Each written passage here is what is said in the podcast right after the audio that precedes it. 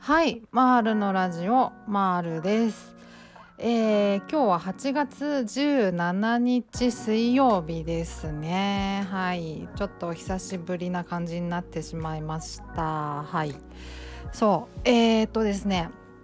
まあお盆休み終わりました。はい何もどこにも行かずじまいではい。そう私はですね10月に沖縄に行く予定になってまして初沖縄。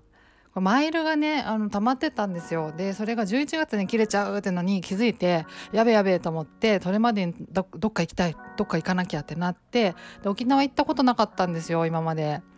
そう。で沖縄行ってみるかと思ってマイルで行くことにしましてですね。もうそれまではもうあの質素にあの粛々と日々を過ごしていこうと思っておりましてですね。はい。ね昔はねなんか沖縄とかねなんかそんな安くなかったイメージがあって本当に一昔前はなんかほらあの例えばグアムとかサイパンとかの方がなんか安いイメージがあってそっちとかに行く人多かったんですよ。私もそうだったんですけど。そうそう。近いしね2時間ぐらいで行けちゃうし安いしみたいな。そんな感じだったんですよ一昔前。多分確かねそんな感じだったから沖縄行ったことなくて。そうそう行きたいと常々思ってたんですけどなんかね安いってイメージがなくて。でももう LCC の登場でやっぱりどこ行くのもね結構安くなりましたもんね。っていうことなんですけど なんですけどはい。そうなんです。今日はですねえっ、ー、とまあ認知行動療法の話ですね相変わらず。をしようかなと思ってます。はい。実はですね私はですね潜入取材をしまして 潜入取材っていうかちょっとツイッターでねなんかちょっとノーラのアカウントを作りましてでなんか専門家の人とかねあの精神科医の人とかも結構ツイッターやっておられるじゃないですか。専門家のねあの臨床心理士さんとか、まあ、今公認心理師さんとかね。いろいろやっておられるのでそういう人たちをたくさんフォローしてなんかどういう見解を持ってるのかとか質問を投げかけてみようともうなんかグイグイ言ってみるかっていうのをもうこれはもう申し訳ないんですけどもほぼ捨て垢状態で突入してみたんですよ。で認知行動療法についていろいろねなんか聞いてみたりしたんですよね。そうそうで結構案外ね皆さん結構答えてくれたりとかしてはいでまあツイッターやられてるその専門家の人とかあの精神科医の人が全体的な割合でどれぐらいかとかなんかどういう傾向の人たちなのかっていうのが分からなくてまあそういう傾向があるのかどうかも分かんないですけどまあまあ一応聞いてみたって感じなんですね。そうそうで結論ですね。やっぱり認知行動療法なんですよ。やっぱり認知行動療法がいいんですよね。見解としては皆さんそんな感じで。ただ今ねなかなかこう提供されないじゃないですか患者さんに。それなんでなんだろうってそれも聞いてみたら、まあ、それは調べりゃ分かる話だったのかもしれないんですけど、まあ、保険制度がね保険がまあまあ機能してないんですよね。あの認知行動療法って大きく分けるとあの低強度あの簡易型の認知行動療法っていうのと高強度の認知行動療法っていうのがあって私がやったのは簡易型の方なんですね。で高強度がどんなもんかってあんまり分かってないんですけど、まあ、あの専門家の方によるもっと専門的なもっとあの複雑なものもっとオーダーメイドな感じのものだと思うんですけどそれをあの高強度のやつをあの例えば精神科に行ってあの認知行動療法やりたいんですって言った時にはその高強度のものが提供されるものだと思ってたんですけどなんかどうやらそういうわけでもないっぽくてあの精神科医の方が提供するものってあの保険適用内なんですよね。保険が効くやつで保険が効くやつってなんか内容を眺めてみるとなんかほぼあの簡易型って感じだったんですよ印象的に。私がやったのとほぼ変わらない感じ。でおそらくそのカウンセラーの人専門家によるものが高強度ででそうなってくると自費になるんですよね。自由診療保険が効かないんですよ。だからまあ費用かかってくる。でしかもそれができる専門家がやっぱり少ないんです。ってあのねやっぱ専門家の方たくさんおられますけどあの臨床心理士さんとか公認心理師さんとかねおられるんですけどやっぱりそのたくさんこう領域があるじゃないですか。で分野がいろいろある中ででまあ両方もたくさんあるあの認知行動療法に限らずたくさん他にもあるからその認知行動療法に詳しいそれを専門にしてるっそれができるっていう人がなかなかねなんかそんなにたくさんおられないみたいなんですよ。割合的におそらく。そうそう。だからそのその精神科とかの先生もねそのこのこのあの疾患だったらあの認知行動療法おすすめ本当はしたいんだけどその紹介できる専門家の人がいないっていう現状があるらしいんですよね。うん、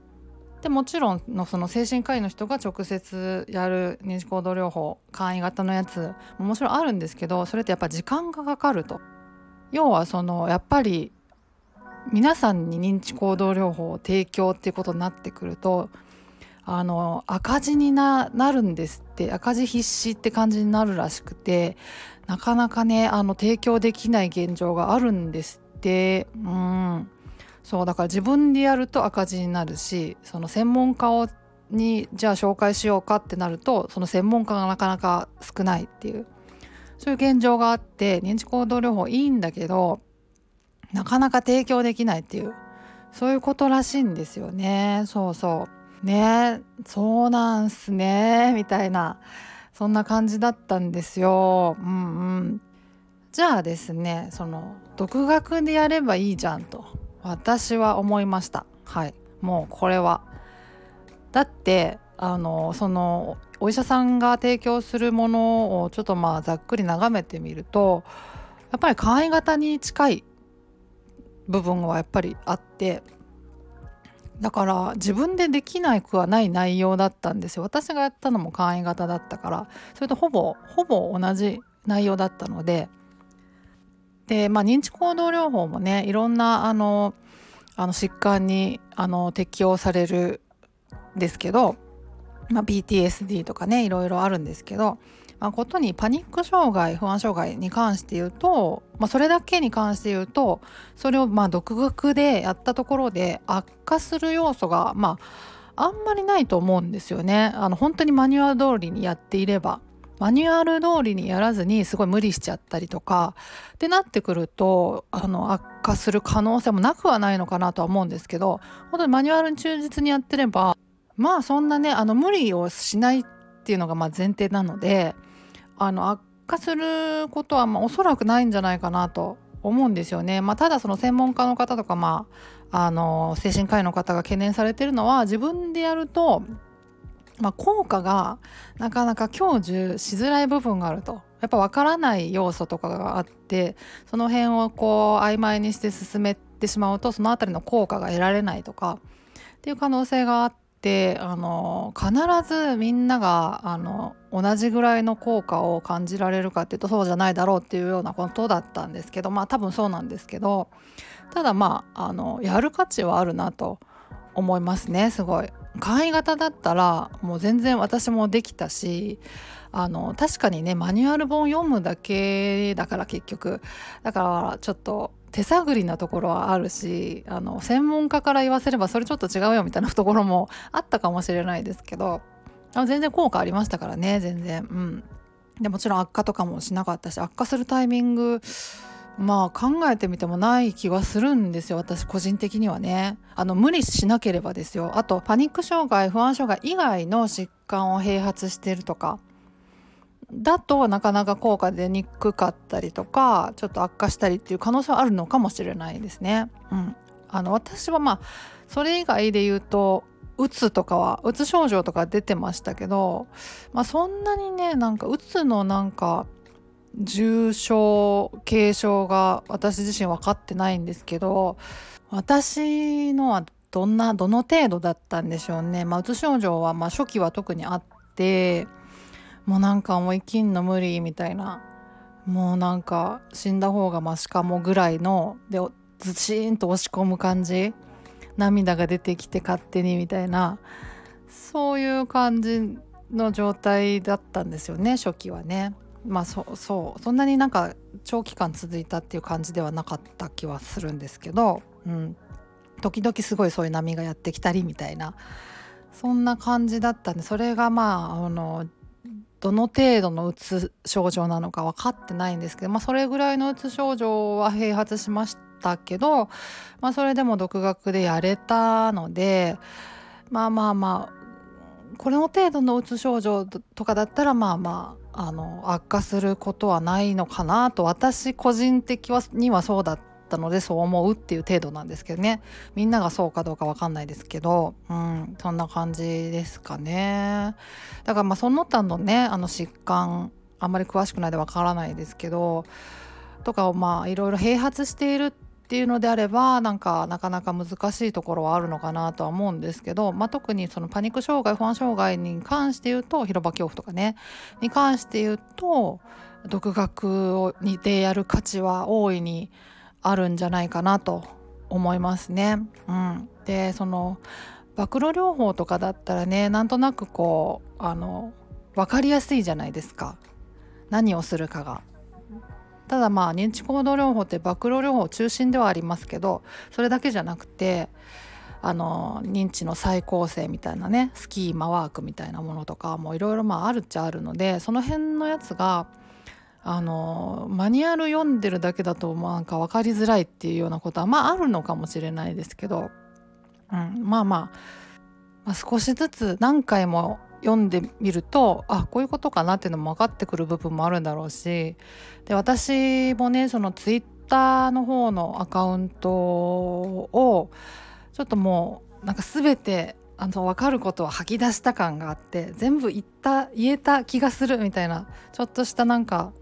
あの悔いはないみたいな感じの状態になってて今。だからその今までのツイッターツイートの内容はそのアーカイブ的な感じにして残しておいて新しくツイートするっていうのはなんかあんまりもうあのもう言えることもま特にないし繰り返しになっちゃうしっていうのもあるのでだからそのツイートはやめてあのその質問箱を設置したんですよね。そう。だからまあ認知行動療法独学にやる独学でやるにあたってあのここなんかどういう意味とかこういうこれどうしましたみたいなあのもし疑問とかが出てきた時に私もね一応まあ一人でやった先輩としてそれで克服した先輩としてあこれなんか私はこう解釈しましたよみたいなあのアドバイスみたいなものはできると思うのでできるものはねできないものは多分できないんですけどもちろん。そう思うのでまあまあそういう時に質問箱にポイッと投げていただければあの答えられるものに関しては答えていきたいなっていう感じで今考えておりますっていう感じですね。はい。そうそんな感じです。そうなんですよ。あのステアカーで潜入したという感じなんですけどもうそっちの方のアカウントはもうほぼクローズしてて聞け聞きたいことは聞けたって感じではい。そんな感じなんでもう本当ありがたいですねこういうのね。うん。まあまあそんなこんなでそういう感じに落ち着きましたっていう話でしたはい。まあとにかく認知行動療法本当にねあのいいいいんだけど提供しづらい現状があると。うん。なのでまあ独学でコツコツやる価値はあるぞっていう話ですね。うん、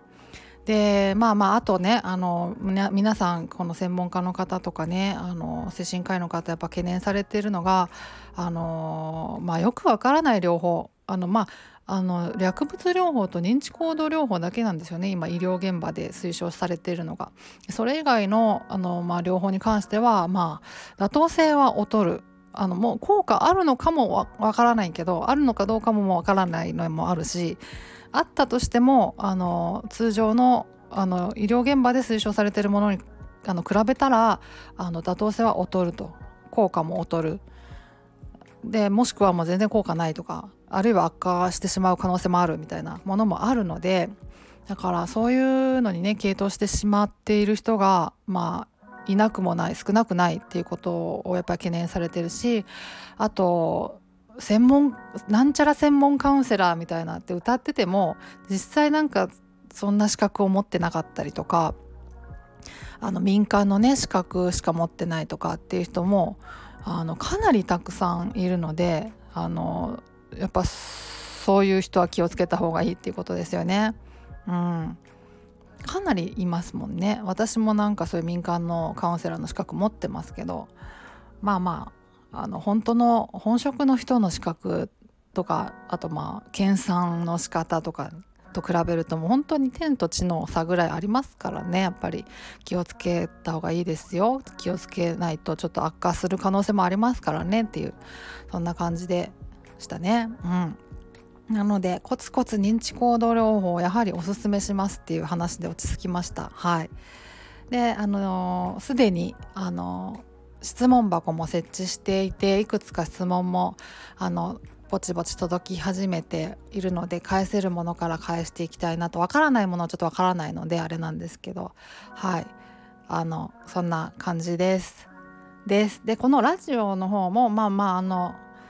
ぼちぼち続けていけたらなと思うんですけどまあ頻度は下がるかなと思ってます。今のところ。はい。そんな感じです。長くなっちゃいました。というわけで今日は終わりにしようと思います。ではまた次回お会いしましょう。ではでは。